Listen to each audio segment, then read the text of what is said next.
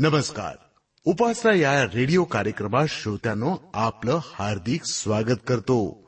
बायबलचा अभ्यासक्रम करणं म्हणजे जीवनाचं सत्य शोधून काढणं. समुद्रात खोलवर गेल्याशिवाय मोती मिळत नाहीत ना? त्याचप्रमाणे बायबलचा सखोल अभ्यास केल्याशिवाय आध्यात्मिक ज्ञान मोती मिळणार नाहीत. जगातील अनेक गोष्टींचा लोभ मोह लालसा आम्हाला वाटत असते. पण त्या मिळून देखील आमचा उद्धार होणार नाही. उद्धार होण्यासाठी प्रभू येशूची शिकवणच खूप महत्वाची आहे. उपासना कार्यक्रमात सहभागी होऊया या गीतासह. अशीच राही.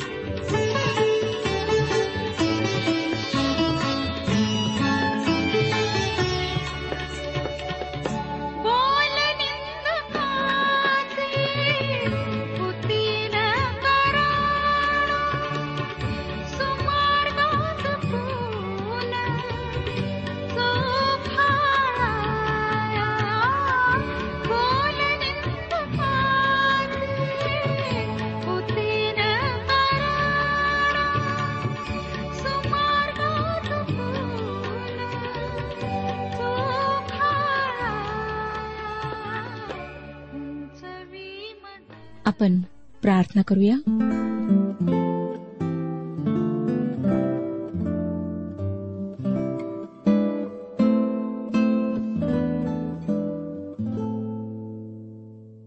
पवित्र पवित्र पवित्र जिवंत परमेश्वर पित्या तू जो स्वर्गसिंहासनावर विराजमान आहेस तू जो महान पराक्रमी आणि थोर परमेश्वर आहेस त्या तुझ्या आम्ही उपासना करीत आहोत तुझ्या नावाची स्तुती करीत आहोत. खरोखर प्रभू तू स्तुती योग्य परमेश्वर आहेस. तू आमच्यावर कृपादृष्टी केलीस आमच्यावर प्रेम केलंस. म्हणूनच आज आम्ही तुला पिता आणि अब्बा म्हणून हाक मारू शकतो. पवित्र प्रभू आमची कुठलीच योग्यता नाही. आमच्यामध्ये कुठलाच चांगुलपणा नाही. फक्त जो अधिकार तू येशू ख्रिस्ताच्याद्वारे आम्हाला दिलेला आहे त्या अधिकारास्तव आम्ही तुझ्या समक्ष येत आहोत. आमच्या सर्व पापांची क्षमा कर. आम्हाला सुबुद्धी दे. तुझ्या वचनाप्रमाणे चालण्याकरिता मार्गदर्शन पुरीव शक्ती पुरीव. जे आजारी आहेत पिछाण्याला खिळलेले आहेत त्यांना स्पर्श कर प्रभू. आरोग्य पुरीव. त्यांनी आपल्या जीवनामध्ये तुझ्या सामर्थ्याचा अनुभव घ्यावा. तुझ्या स्पर्शाचा अनुभव घ्यावा असं तू होऊ दे. आजच्या वचनाच्याद्वारे प्रत्येकाशी बोल. ही प्रार्थना तारणाऱ्या प्रभू येशू ख्रिस्ताच्या गोड आणि पवित्र नावात मागितले आहे. म्हणून तो ऐक. आमेन.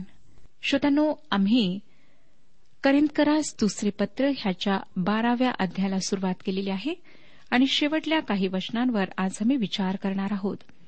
जर आपणाजवळ नवीन करार आहे तर अवश्य उघडा पॉलाचे करिंदकरास दुसरे पत्र बारावा अध्याय. बाराव्या अध्यायाचे सोळावे वचन मी आपणाकरिता वाचत आहे. असो मी तुम्हावर भार घातला नाही तरी तुम्ही म्हणता मी धूर्त होतो म्हणून तुम्हाला कपटाने पकडले. श्रुतन पॉल त्यांना म्हणत आहे तुमच्याजवळ जे आहे ते मिळविण्यासाठी मी तुमच्या मागे लागलो नाही तर तुम्हाला मिळविण्यासाठी मी तुमच्या मागे लागलो. मला तुम्हाला ख्रिस्तासाठी जिंकायचे होते. प्रभू यशू ख्रिस्ताने आपल्या शिष्यांना हीच गोष्ट सांगितली होती. तो त्यांना म्हणाला तुम्ही मला अनुसरा म्हणजे मी तुम्हास माणसे धरणारे बनवेन. तो असे नाही म्हणाला की प्रत्येक मासा जो तुमच्या गळास लागेल त्याच्या तोंडात सोन्याचे नाणे असावे.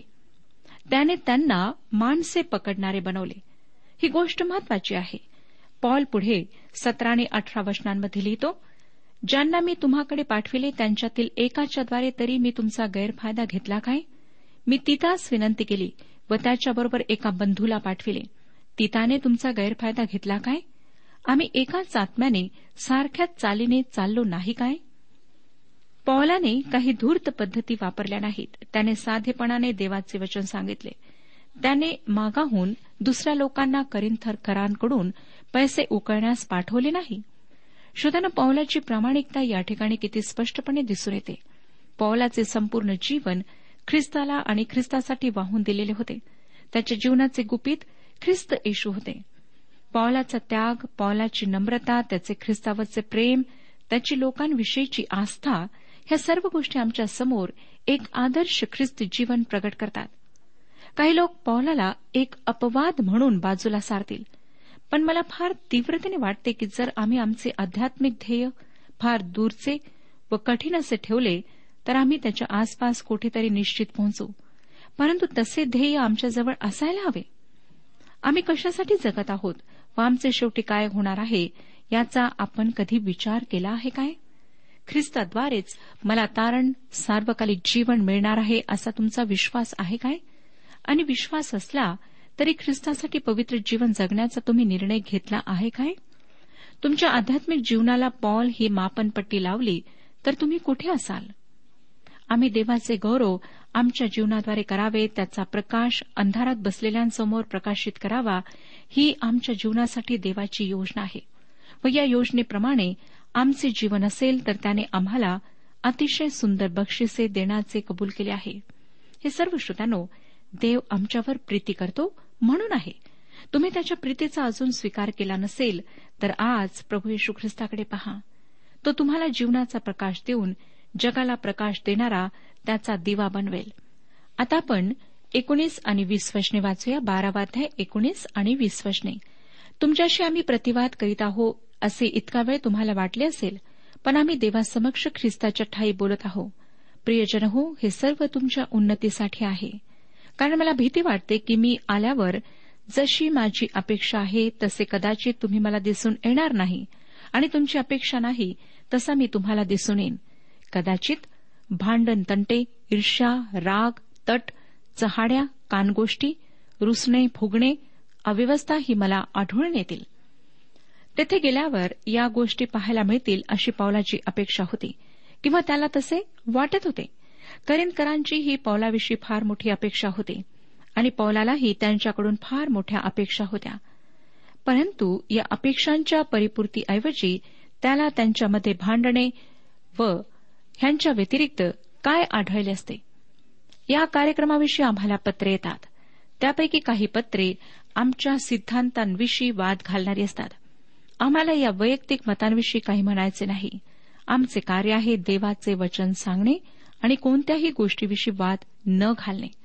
आणि आम्ही देवाच्या वचनातून शिकवतो. सध्याच्या मंडळांमध्ये या ठिकाणी पौलाने उल्लेख केलेल्या गोष्टी आम्हाला आढळतात. श्रोतानो आमच्या मंडळांमध्ये सुद्धा भांडणे मत्सर राग कलह चहाड्या कुजबूज या सर्व गोष्टी आहेत. आम्ही एकमेकांविरुद्ध चुगल्या लावतो चहाडी करतो. पावलाच्या या यादीमध्ये फुगणे या शब्दाचाही उल्लेख आहे रुसणे फुगणे. काही लोक अकारण रागावून बसतात किंवा त्यांना स्वतःचा फार गर्व असतो. ते फुगून बसतात. इतरांशी बोलणे त्यांना एकतर कमीपणाचे वाटते किंवा आपल्यावर फार मोठा अन्याय झाला आहे आपण फुगून बसल्याशिवाय कोणी त्या अन्यायाची दाद घेणार नाही असा गोड गैरसमज ह्या लोकांचा असतो. इतरांबरोबर जुळून घेणे आपल्याला जमणार नाही व ते आपल्याला शोभणारे नाही असेही या लोकांना वाटते. मला वाटते अशा लोकांकडे दुर्लक्ष केल्यास त्यांचे स्वतःविषयीचे गैरसमज आपोआप दूर होतील. पॉल ह्या वचनामध्ये अव्यवस्थेविषयीही बोलतो. अव्यवस्था म्हणजे मंडळीतले प्रश्न किंवा समस्या. सभासदांचे छोटे छोटे समूह एकत्र येतात व ते समस्या निर्माण करतात. काही निरर्थक कारणासाठी ते सह्यांची मोहीम सुरू करतात. बहिष्काराची भाषा बोलतात. असले काहीतरी तापदायक उद्योग करणारे लोक मंडळीची सुव्यवस्था सहन करू शकत नाहीत व ते आपल्या कृत्यांनी मंडळीमध्ये अव्यवस्था निर्माण करतात. पौलाचे वाक्य आमच्या मंडळांना तंतोतंत लागू पडते. पॉल या लोकांना पुढच्या वचनात काय म्हणतो पहा? एकविसाव्या वचनात तो म्हणतो मला भीती वाटते की मी पुन्हा आल्यावर माझा देव मला तुमच्यापुढे खाली पाहावयास लावेल. आणि ज्यांनी पूर्वी पाप करून आपण आचरलेल्या अशुद्धपणाचा जार कर्माचा व कामातूरपणाचा पश्चाताप केला नाही अशा पुष्कळ लोकांविषयी मला शोक करावा लागेल. करिंथ एक गलिच्छ शहर होते. रोमी साम्राज्यातले पातकाचे केंद्र अशी या शहराची ख्याती होती. पाप करण्यासाठी लोक त्या शहरी जात असत. जिथे पाप वाढते तेथे कृपाही वाढते हे खरे आहे. तरीही लोक पापाकडे फार गंभीरपणे पाहत नव्हते. या सर्व गोष्टींमुळे ही मंडळी अजिबात आकर्षक वाटत नाही. मला वाटतं श्रोत्यानो या पत्राचा अभ्यास करताना तुम्हाला नक्कीच वाटले असेल की करिंथातली ही मंडळी नक्कीच चांगली मंडळी नव्हती. ही गोष्ट खरी आहे. परंतु श्रोत्यानो ही गोष्ट केवळ करिंथातल्या मंडळीविषयीच खरी नाही तर ती आजच्या आमच्या मंडळांविषयी सुद्धा खरी आहे. आपण या ठिकाणी क्षणभर थांबूया आणि विचार करूया की आता जर प्रभूने त्याच्या मंडळीला जगातून काढून नेले तर? या जगातून सर्व खऱ्या विश्वासणाऱ्यांना काढून नेण्यात आले तर काय होईल? तसे झाल्यावर आमचा विश्वास आहे की छळाचा संकटाचा मोठा काळ सुरू होईल आणि मंडळीची गैरहजेरी हा त्यातील एक मोठा भाग असेल. आज मंडळी जगाचे मीठ आहे जगाचा प्रकाश आहे आणि पवित्र आत्मा आज मंडळीमध्ये वस्ती करीत आहे. आज जगाची स्थिती काय आहे? ते अधिक चांगले झाले आहे काय? की ते पूर्वीपेक्षा अधिक वाईट झाले? काही लोक म्हणतात की मंडळीने जगामध्ये काहीही चांगला बदल घडवून आणलेला नाही. कारण एकोणीसशे वर्षांपेक्षा अधिक वर्षांच्या कालावधीत जग आणखीन वाईट झाले आहे. श्रोतानो या मताशी मी सहमत नाही. पवित्र शास्त्र तिमथ्याला दुसरे पत्र तिसरा अध्याय आणि तेराव्या वचनामध्ये आम्हाला सांगते तिमथ्याला दुसरे पत्र तिसरा अध्याय आणि तेरावे वचन. आणि दुष्ट व भोंदू माणसे ही दुसऱ्यास फसवून व स्वतः फसवून दुष्टपणात अधिक सरसावतील. परंतु हे वचन आम्हाला असे सांगत नाही की जग अधिकाधिक वाईट होत जाईल.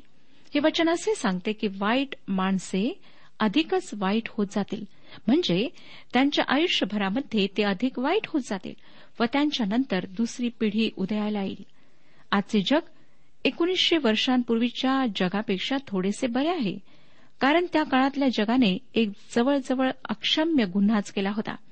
परंतु प्रभू यशू ख्रिस्ताने त्यांच्यासाठी मध्यस्थी करून म्हटले हे पित्या ह्यांना क्षमा कर. कारण ते काय करीत आहेत हे त्यांना समजत नाही. त्याच्या ह्या मध्यस्थीच्या प्रार्थनेमुळे ते जग वाचले. त्यांनी देवाच्या पुत्राला वधस्तंभावर दिले. मला माहीत आहे की येशूला नाकारण्याचे कृत्य करून जग आजही त्याला पुन्हा एक वार नव्याने वधस्तंभावर खेळत आहे. सर्व जगातले सर्वात मोठे पाप कोणते असेल तर येशू ख्रिस्ताचा नकार करणे होय त्याचा अव्हेर करणे होय. प्रत्येक पिढीचे जग या गोष्टीविषयी अपराधी आहे. प्रभू यशू ख्रिस्ताने म्हटले की जेव्हा पवित्र आत्मा येईल तेव्हा तो जगाची पापाविषयी खात्री करून देईल. पापाविषयी कारण त्यांनी माझ्यावर विश्वास ठेवला नाही. हे वचन आम्हाला योहान कृष्णवर्तमान सोळावाध्याय आणि नवव्या वचनात वाचायला मिळते. श्रोत्यानं पुष्कळ वाईट पापे आहेत परंतु सर्वात मोठे पाप म्हणजे येशू ख्रिस्ताचा अव्हेर करणे होय. एकोणीसशे वर्षांपूर्वी या पृथ्वीवर सर्वात मोठे पाप केल्या गेले ते म्हणजे देवाच्या पुत्राचा खून करण्यात आला. आजचे जगही तेवढेच भ्रष्ट आहे तेवढेच वाईट व दुष्ट आहे आणि तेव्हा इतकेच क्रूर आहे. मी अजूनही म्हणते की एकोणीसशे वर्षांपूर्वीच्या जगापेक्षा आजचे जग बरे आहे. आम्ही सुखाने व्यवस्थित जगू शकतो. एकोणीसशे वर्षांपूर्वीपेक्षा आताचे जीवन अधिक सुखाचे आणि सोयीचे आहे. तथापि श्रोत्यानो त्या काळातल्या इस्रायल देशाच्या अस्तित्वाचा हेतू फार वेगळा होता. देवाचे मार्ग या देशाच्याद्वारे प्रगट व्हावेत हा त्यामागचा उद्देश होता. आणि आजच्या मंडळीचे या जगातले अस्तित्व यामागे दुसरे कारण आहे. मंडळीतील सभासद या जगात यात्रेकरूप्रमाणे आहेत आणि त्यांच्याजवळ लोकांना देण्यासाठी देवाचा संदेश आहे. युगानुयुगे मंडळी अस्तित्वात असण्यामागचा हाच हेतू आहे. मंडळी अशा लोकांचा समूह आहे की ज्यांनी देवासाठी पवित्र राहिले पाहिजे देवासाठी जगले पाहिजे. मला असे फार म्हणावेसे वाटते की मंडळी आपल्या हेतूनुसार जगत आहे. परंतु दुर्दैवाने मंडळी आज तशी नाही. मंडळीच्या या अपयशाचे कारण हे आहे की मंडळी देवाच्या वचनापासून फार दूर गेली आहे. मंडळी आपल्या अंतर्गत समस्यांमध्ये इतकी गढून गेली आहे की पवित्र शास्त्राचे तिला भान राहिले नाही. तरीही श्रोत्यानो प्रभू यशू ख्रिस्ताने ज्यावर प्रेम केले ज्यावर तो प्रेम करतो असा लोकांचा समूह म्हणजे मंडळी हे सत्य अबाधित राहते. या मंडळीसाठी त्यांनी स्वतःचे अर्पण केले. यासाठी की त्याने मंडळीला स्वच्छ करावे धुवावे आणि देवाला स्वीकारण्यास योग्य तिच्यातल्या प्रत्येक विश्वासणाऱ्याला बनवावे. जरी या आदर्शापासून ध्येयापासून आम्ही फार दूर असलो तरी आम्ही त्या दिशेने वाटचाल करायला हवी. पौलाच्या या दोन पत्रांमध्ये एका मंडळीचे वर्णन आम्ही पाहिले आणि ही मंडळी रोमी साम्राज्यातल्या एका अत्यंत वाईट शहरात होती. मंडळी जगावर कोणताही प्रभाव टाकू शकत नाही या मताशी मी सहमत नाही. असं वाटतं की मंडळीचा या जगावर फारच थोडा प्रभाव पडतो. परंतु तरीही जर या देवाच्या लोकांना या जगातून काढून घेण्यात आले तर हे जग आणखीन वाईट होईल. श्रोतानो आता आपण करिंदकरास दुसरे पत्र शेवटच्या म्हणजे तेराव्या अध्याकडे वळत आहोत. या अध्यात पौलाच्या प्रेषित पदाचा उपयोग किंवा वापर व त्याची समाप्ती याविषयी पौलाने लिहिले आहे. वाचूया श्रोतानो तेरावा अध्याय पहिलं वचन. ही माझी तुमच्याकडे येण्याची तिसरी खेप. दोघा अथवा तिघा साक्षीदारांच्या मुखाने प्रत्येक गोष्ट प्रस्थापित होते. पॉल आधी जे म्हणाला होता त्याची आता पुनरावृत्ती करीत आहे. त्याच्या प्रेषित म्हणून असलेल्या कार्याची अंमलबजावणी करण्यासाठी तो तिसऱ्या वेळेस करिंथात जात आहे. तो तिथे गेल्यानंतर त्याची प्रत्येक गोष्ट अधिकृत ठरेल. सर्व गोष्टी उघड आणि स्पष्ट होतील. पॉल त्या ठिकाणी आपल्या प्रेषितपणाचा अधिकार अंमलात आणणार आहे आणि त्याच्या अशक्तपणात ख्रिस्ताचे सामर्थ्य पूर्ण कसे होते हे दाखवून पॉल स्वतःचे प्रेषितपण सिद्ध करणार आहे.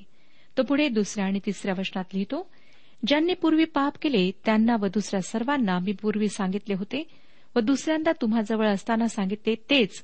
आता दूर असतानाही अगोदर सांगून ठेवतो की मी फिरून आलो तर गय करणार नाही. ख्रिस्त माझ्याद्वारे बोलतो आहे ह्याचे प्रमाण तुम्हाला पाहिजे ते हेच. तो तुम्हा संबंधाने शक्तीहीन नाही तर तुम्हामध्ये शक्तिमान आहे. श्रोत्यानो पॉल या करिंदकरांकडे एक दुबळी व्यक्ती म्हणून आला होता. परंतु या पापाने दुखणाईत असलेल्या या शहरात पौलाद्वारे देवाचे वचन सामर्थ्यशाली होते व त्याने या लोकांना पूर्णपणे बदलून टाकले. पॉल पुढे काय लिहितो ते चौथ्या वचनात पहा. कारण त्यास अशक्तपणात वधस्तंभावर खेळण्यात आले तरी तो देवाच्या सामर्थ्याने जिवंत झाला आहे. तसे आम्हीही त्याच्यामध्ये शक्तीहीन आहो तरी देवाच्या सामर्थ्याने आम्ही त्याच्याबरोबर तुम्हाबाबत जिवंत असे राहू. पॉल म्हणतो जरी तो अशक्तपणात वधस्तंभावर खेळला गेला. देवाच्या अशक्तपणाविषयी ऐकणे काहीसे विचित्र वाटते होय ना श्रोतानो? जेव्हा तो तुमच्या माझ्या पापांसाठी स्वतःच्या प्रीतीखातर वधस्तंभावर गेला तेव्हा तो देवाचा अशक्तपणाच होता. तरी पुढे वचन आम्हाला सांगते तरी तो देवाच्या सामर्थ्याने जिवंत आहे. आता यापुढे पॉल काहीतरी चित्तवेधक गोष्ट सांगत आहे. मला वाटतं की प्रत्येक ख्रिस्ती व्यक्तीने स्वतःचे परीक्षण करायला हवे.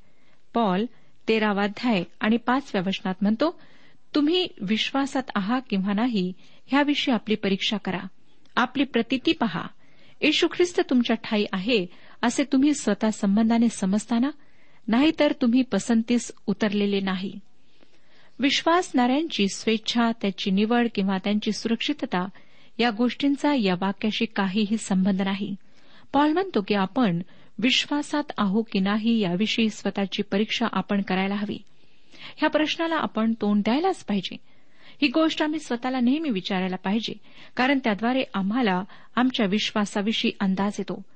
बऱ्याचदा येशूला तारणारा म्हणून स्वीकारल्यानंतर काही काळातच ख्रिस्तावरची आमची पहिली प्रीती ओसरू लागते. पवित्र आत्मा आम्हाला त्या गोष्टीची जाणीव करून देतो. परंतु कित्येकदा कंटाळा किंवा अतिकाम किंवा जगिक आकर्षण यामुळे आम्ही पवित्र आत्म्याच्या इशाऱ्याकडे लक्ष देत नाही. हळूहळू आमचे प्रार्थना जीवन शिथिल होते. पवित्र वचनांचा विसर पडू लागतो आणि अंतकरणातली येशूची जागा जगिक गोष्टी घेऊ लागतात व या सर्वांचा परिणाम म्हणजे आमचे आध्यात्मिक जीवन साचलेल्या पाण्यासारखे बनते. तुम्हाला माहीत आहे काय? की साचलेल्या पाण्याची दुर्गंधी येते? आमचे ख्रिस्ताबरोबरचे नाते सतत जिवंत राहिले नाही की आमची इतरांबरोबरची नातीही हळूहळू बिघडू लागतात. आम्ही ख्रिस्ताचे प्रभावी साक्षीदार राहू शकत नाही. पॉल म्हणतो तुम्ही विश्वासात आहात की नाही याची परीक्षा करा. श्रोतानो ख्रिस्ताच्या विश्वासात आल्यानंतर त्यात टिकून राहणे व त्यामध्ये आमची वाढ होणे दोन्ही गोष्टी महत्त्वाच्या आहेत. नाहीतर वाढ खुंटलेल्या बालकाप्रमाणे आम्ही होऊ. सहाव्या वचनात पॉल लिहितो सहावं वचन वाचूया. पसंतीस न उतरलेले असे आम्ही नाही हे तुम्ही ओळखाल अशी माझी आशा आहे. पौलाने आत्मपरीक्षण केले आहे व तो या करिंदकरांना सांगत आहे की तो विश्वासात आहे. सातवं वचन आम्ही देवाजवळ अशी प्रार्थना करीतो की तुम्ही काही वाईट करू नये. आम्ही पसंतीस उतरलेले दिसावे म्हणून नव्हे तर आम्ही पसंतीस न उतरलेले असे असलो तरी तुम्ही चांगले करावे म्हणून. श्रोतांनो त्यांनी कशा प्रकारचे विश्वासणारे व्हावे हे पॉल या लोकांना सांगत आहे. तो पुढच्या वचनात म्हणतो आठव्या वचनात कारण सत्याविरुद्ध आम्हास काही करिता येत नाही तर सत्यासाठी करिता येते. आणखी एका महान सत्याची आम्ही नोंद घ्यायला हवी ती म्हणजे सत्याच्या विरुद्ध आम्ही काही करू शकत नाही. सत्य कधीही लपत नाही ते कोणीही लपवू शकत नाही ते नेहमीच उघडकीस येते. म्हणूनच जे लोक देवाच्या वचनाशी सहमत नसतात त्यांची मी पर्वा करीत नाही कारण मला माहीत आहे की ते सत्याच्या विरुद्ध काहीही करू शकत नाहीत. आपण देवाचे वचन गाजवायला पाहिजे. त्याविषयी वाद घालण्यात वेळ घालवता कामा नये. परमेश्वर आम्हाला त्याचे वचन गाजवायला सांगतो. त्या वचनाचे रक्षण करायला तो सांगत नाही हे लक्षात घ्या. पॉल नव्या वचनात काय म्हणतो पहा? जेव्हा आम्ही दुर्बळ असून तुम्ही सबळ असता तेव्हा आम्ही आनंद करतो व तुम्ही परिपूर्ण व्हावे ह्यासाठीही प्रार्थना करीतो. या ठिकाणी पौलाने पूर्णतेविषयी लिहिले आहे. या ठिकाणी पूर्णता म्हणजे आध्यात्मिक प्रौढत्व होय. परिपूर्णता नव्हे.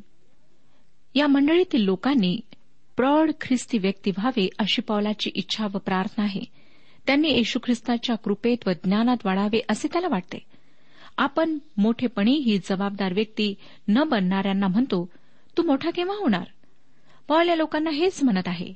बऱ्याच लोकांना जर त्यांच्या विश्वासाविषयी बोलायची संधी दिली तर ते आपल्या गत जीवनात आपण ख्रिस्ताकडे कसे वळलो ते सांगतात. त्यांची ख्रिस्ताविषयीची साक्ष फार जुनी असते. परंतु त्यांना जर त्यांच्या वर्तमान काळातल्या ख्रिस्ताशी असलेल्या नात्याविषयी विचारले तर ते ओशाळतात. आपण ख्रिस्ताच्या ज्ञानात हवे तसे वाढलो नाही असे लाजत लाजत कबूल करतात. श्रोत्यानो अचानक मध्येच वाढ खुंटलेल्या मुलाप्रमाणे हे ख्रिस्ती लोक आहेत.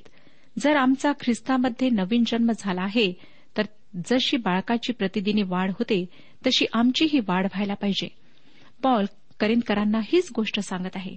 दहा आणि अकरा वचनांमध्ये तो म्हणतो यामुळे मी जवळ नसताना हे लिहितो ते अशासाठी की जो अधिकार प्रभूने पाडण्यासाठी नव्हे तर उभारण्यासाठी मला दिला त्या अधिकाराप्रमाणे जवळ आल्यावर मी कडकपणाने वागू नये.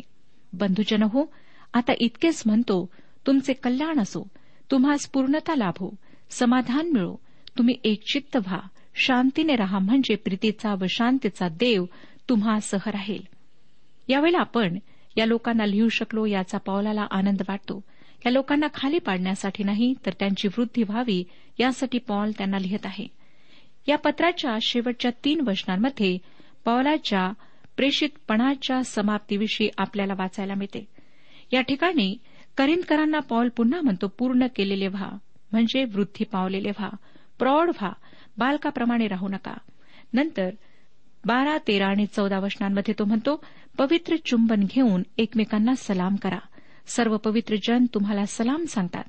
प्रभू येशू ख्रिस्ताची कृपा देवाची प्रीती आणि पवित्र आत्म्याची सहभागिता तुम्हा सर्वांसह असो. श्रोत्यानो पॉल या लोकांना म्हणत आहे की पवित्र त्रैक्याचा आशीर्वाद तुम्हा सर्वांसह असो. तो करिंथातल्या मंडळीमध्ये आम्हा सर्वांचा समावेश करीत आहे. तो त्यांना म्हणतो तुम्ही शांतीने राहा. म्हणजे जर तुम्ही शांती करू शकत नसाल पण तुम्ही शांतीने जगू शकता. म्हणजे प्रीतीचा आणि शांतीचा देव तुमच्या संगती राहील. ही सर्व मानवी बुद्धी पलीकडची देवाची शांती आहे. ख्रिस्ताच्या वधस्तंभावर सांडलेल्या रक्ताद्वारे निर्माण झालेली ही देवाची शांती आहे. श्रोतनो आज आम्ही शांतीने राहायला हवे. आमच्या तारणामध्ये आम्ही आनंद करायला हवा.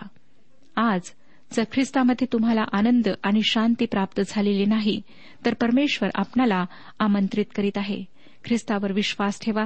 आपल्या सर्व पापांपासून मुक्ती प्राप्त करून घ्या आणि सार्वकालिक जीवनाचे आश्वासन प्राप्त करून घ्या. परमेश्वर आपणा सर्वांस आशीर्वाद देऊ.